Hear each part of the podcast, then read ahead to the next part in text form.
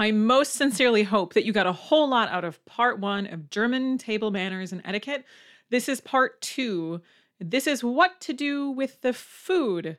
So you've gotten your drink, you've waited and waited and waited until everyone had their own drink, and then you toasted where appropriate with eye contact. Then you took a drink and you set your glass down. And now, what to do with the food? Sind Sie bereit? Los geht's! This is the official GermanWithNicole.com podcast, and I am Nicole Warner. I am the Nicole of GermanWithNicole.com, und ich liebe die deutsche Sprache. This podcast is your anchor on the stormy seas of German learning.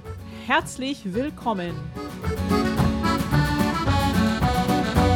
You can follow the same pattern with food as you followed with a glass of wine or your beverage. You want to wait until everyone has their meal. The only thing that you can do if a server comes and puts food down in front of you is to simply put your napkin in your lap if it isn't there yet. You can simply fold your hands in your lap or you can rest your wrists on the table. That's absolutely fine. And you wait and you wait for it. And then you wait. Wait until everyone has their food. The only exception being if, you know, the server comes over and doesn't have one person's food, so you're going to have to wait a little bit of it. A proper host will recognize that your and the other's dinners is getting cold and invite you to begin. The appropriate thing to do, of course, is to politely refuse. You want to wait for everyone. This is a signal to your host, and it functions only as a signal. Your host will likely insist again. Hopefully, all of the food will show up in short order. And then you have to say something before you begin eating, and it is the two words Guten Appetit, basically Bon Appetit. And then everyone begins eating at the same time. So if you look around the table and you realize you've got a fork in your hand and nobody else does, you're just going to very slyly lay that back down on the table in a way that makes absolutely no noise, not to draw attention to yourself. All right, so here's the rule of thumb for this you wait until all the food is served, then you say Guten Appetit, and then everyone eats together.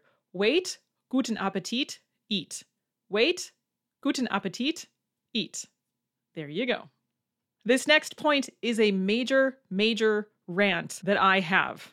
There are very, very few things that get on my nerves more than this. You need to learn to use your knife properly if you don't know how to use it. The thing that drives me absolutely bonkers is when people take a fork and they use the edge of the fork as if it were a knife.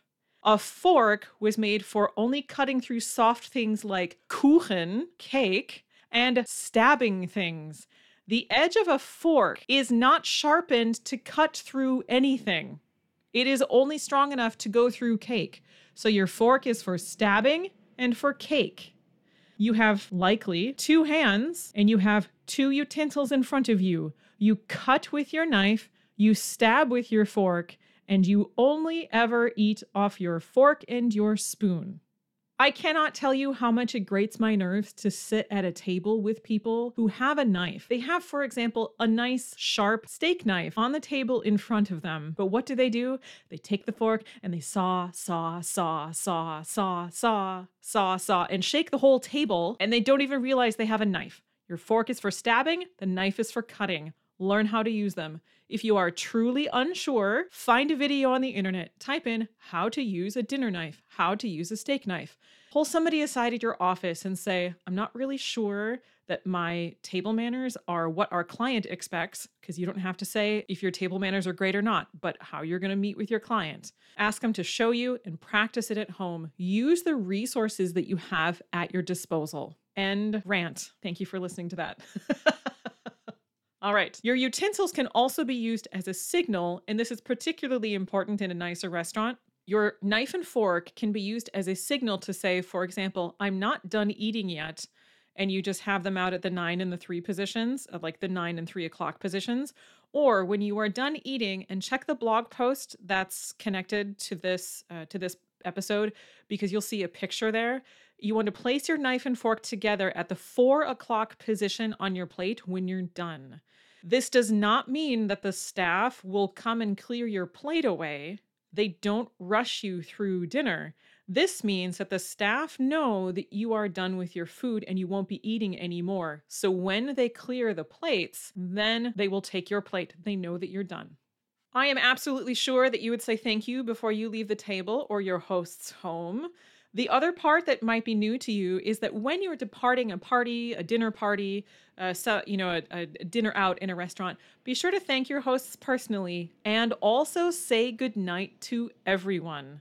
This might seem a little bit pedantic, except it's extremely important because remember, like we've talked about in other parts of this episode and in part one, Germans like to do all of the things together. They do the toast together, they like to start eating together, and everyone also leaves kind of in the same manner. Even if you leave at a different time, everybody leaves in the same manner.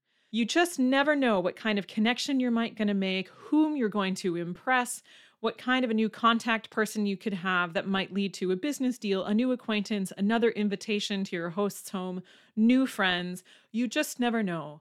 This all of the all of these things that I've talked about are going to put you in the best stead to make the best impression you can on your acquaintances, on people that you work with, on your clients. And I am so looking forward to hearing what kind of successes you've had with this, even if it's as small as I felt more comfortable or I learned how to use my knife.